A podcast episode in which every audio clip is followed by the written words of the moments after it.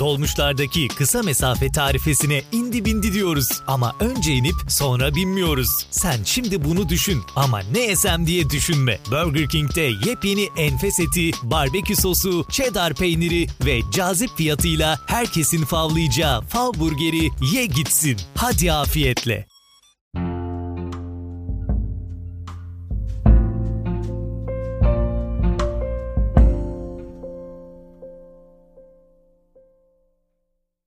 Selamlar, Bir Nevi Biyografi'nin yirminci bölümünde sizlerleyim.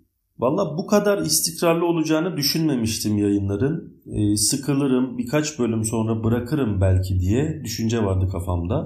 Ama araştırma süreci ve yayınlama olayı hoşuma gitti açıkçası. Zaten araştırmayı seven biriyim eskiden beri. Ekstrası kaydedip, editleyip yayınlamak oldu benim için bu süreçte.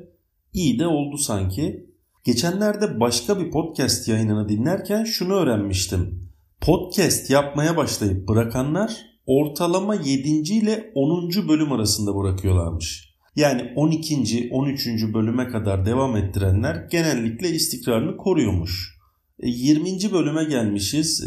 O eşiği çoktan aşmışım demek ki diye düşünüyorum. Bir de biliyorsunuz yayınları çok uzun yapmamaya gayret ediyorum. on on iki dakikada konuyla ilgili maksimum bilgiyi verebilmek için çabalıyorum. Çünkü kendimden biliyorum, yani sıkılabiliyorsun bir süreden sonra. Tabii ele aldığım her konunun on on iki dakikada eksiksiz detaylıca anlatılması mümkün değil. Fakat ön hazırlığımı yaparken e, atlamamam gereken yerleri özellikle not alıyorum. Neden sonuç ilişkilerini iyi incelemeye çalışıyorum. Mesela A B D'de ırkçılığın tarihsel gelişimini anlatırken bunu örnek olsun diye söylüyorum. Irkçılığın başlamasına neden olan faktörler nedir? İnsanlar siyah rengi sevmediği için değildi elbette sebep. Pamuk tarlalarında çalıştırılmak üzere getirilen Afrikalı köleler ve sonrasında yaşanan süreçti önemli olan. Dolayısıyla ırkçılığın tarihsel sürecini anlatırken nedenlerine değinmeden geçmek olmazdı. Sonrasında da bu sürecin getirdiği neticeye bakıyorum. Tüm bölümlerde ve incelediğim olaylarda. E, neydi netice? İşte A B D İç Savaşı, sonrasında köleliğin yasaklanması vesaire. Yani üç dört şarkılık sürede on on iki dakikada bazen biraz daha artabiliyor. Doyurucu bilgiyi vermek, verebilmek asıl amacım. Bunun için çabalıyorum. Bunları söyledikten sonra ufak ufak konumuza geçeyim. Bayram geliyor, Kurban Bayramı. Kimimiz tatil planları yaptı, kimimiz aileyle geçirilecek dört günün hayalini kuruyor, kimi ise kurban kesmeye hazırlanıyor. Aslında birçoğumuz için farklı anlamlar ifade edebiliyor bu tür bayramlar, tatiller. Hatta haftalar öncesinden bayramın hangi güne denk geldiğinin hesapları yapılıyor. Benim gibi mesaili çalışanlar tarafından. Bu yıl biraz daha şanssızız bu konuda, zira hafta sonu bayrama karışıyor. Dolayısıyla bayram tatilini hafta sonu tatiline bağlama düşüncesi hayal oldu bu sene. Cumhuriyet bayramlarında kutladığımız bir şey bir sebep oluyor. İşte Zafer Bayramı, Çocuk Bayramı vesaire gibi. Peki bu Kurban Bayramı'nın anlamı ne? E, niçin kurban kesiyoruz, kesiliyor? Hangi kriterlere göre kesmek gerekiyor? Ne zamandan beri Müslümanlar kurban kesiyor? Gibi soruların cevaplarını aradım. Gelin birlikte bakalım. Kurban Bayramı'nın efsanesi üç gün boyunca Rize'den Trabzon'a yüzen boğa oldu. Onun hayat mücadelesi herkese etkiledi. Hayvanseverler harekete geçti, kesilmesin yaşasın diye sahiplendi. Adını da Ferdinand koydu. Ben vahşi bir boğa değilim. O filmdeki bu boğa dövüşmemek için, gerçek hayattaki Ferdinand'sa hayatta kalmak için kaçtı. Kurban Bayramı Müslümanlar tarafından Hicri takvime göre Zilhicce ayının onuncu gününden itibaren dört gün boyunca kutlanan bir dini bayram. Zilhicce ayının onuncu, on birinci ve on ikinci günlerine eyyam-ı nahr yani kurban kesme günleri ve bir önceki gün olan Zilhicce ayının dokuzuncu gününe ise arife denir.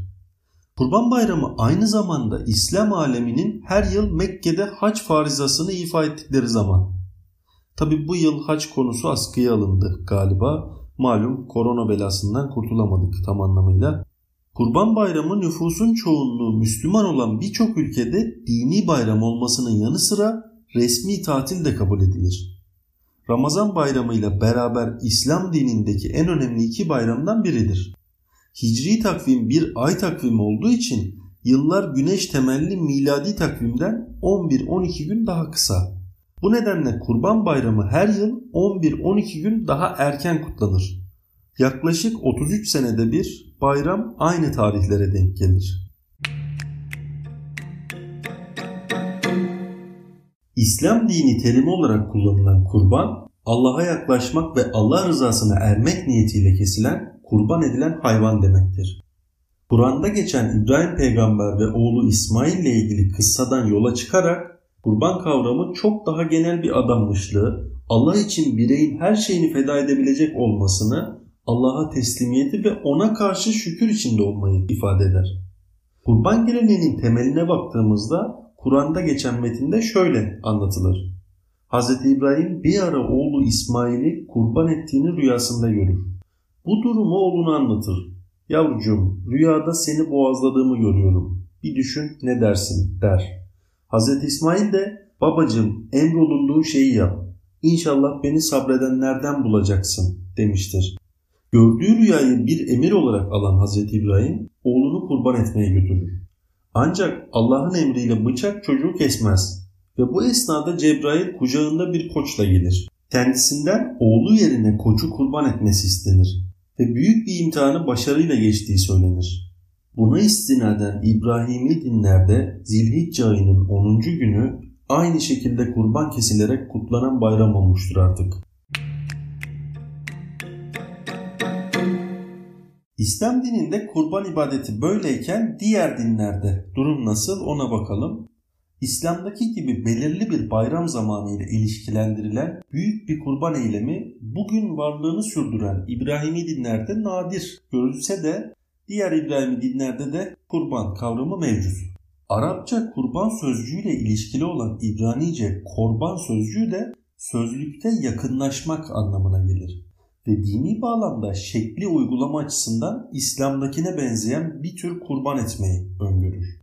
Bugün Musevilerin büyük bir kısmı hayvan kurban etmeyi bırakmışlardır. Bunun en büyük sebebi tapınakın var olmayışıdır. Bununla birlikte hayvan kurban etmenin özellikle tapınak mevcutken düzenli bir şekilde yapılan bir ibadet olduğu da bilinir.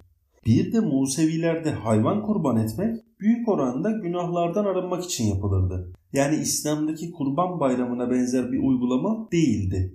Kurban bayramı farklı dillerde ve farklı kültürlerde farklı isimlerle anılır. Arapça Eid el-Adha şeklinde okunan ve tüm dünyada yaygın olan bir isimdir.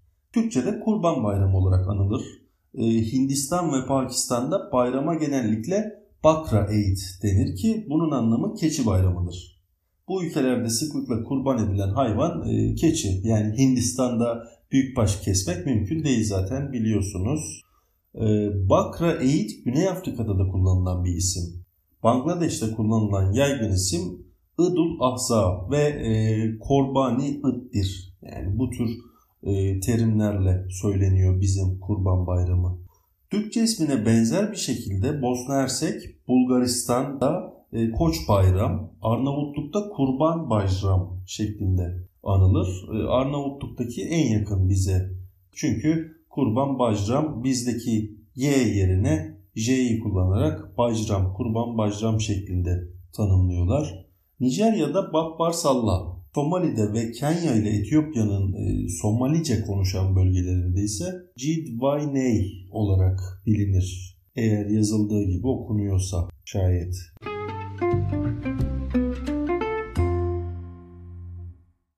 E, konuyla ilgili bir veriyi paylaşayım sizinle. iki bin on iki yılında Türkiye'de yedi yüz elli üç bin büyükbaş ve bir milyon dokuz yüz otuz bin küçükbaş hayvan kurban edilmiş. Yani bir danaya üç kişinin girdiğini düşünürsek dört buçuk milyona yakın aile kurban kesmiş iki bin on ikide.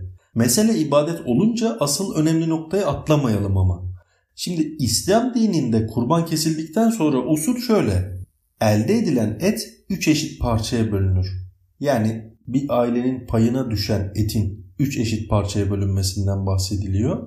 üç eşit parçaya bölünen etin üçte biri kurban kesenin akrabalarına, üçte biri fakirlere dağıtılır. Kalan üçte biri ise kurbanı kesenin ailesine kalır. Evet, önemli noktaya geldik. Kurban kesenler. Asıl önemli nokta bu. Bunu yapıyor musunuz? Hadi üçte birini akrabaya vermeye bir kenara koydum. Kurban etinizin üçte birini fakire, fukaraya veriyor musunuz acaba? Yoksa siz de difrizi, derin dondurucuyu fulleyenlerden misiniz? Sonra da kurban kestik oluyor işte. Her hafta mangal. Tarihte bugün. otuz Temmuz bin dokuz yüz yetmiş beş tarihinde Atatürk'ün İş Bankası'ndaki hissesini denetleme etkisinin Cumhuriyet Halk Partisi'ne ait olduğu karara bağlandı.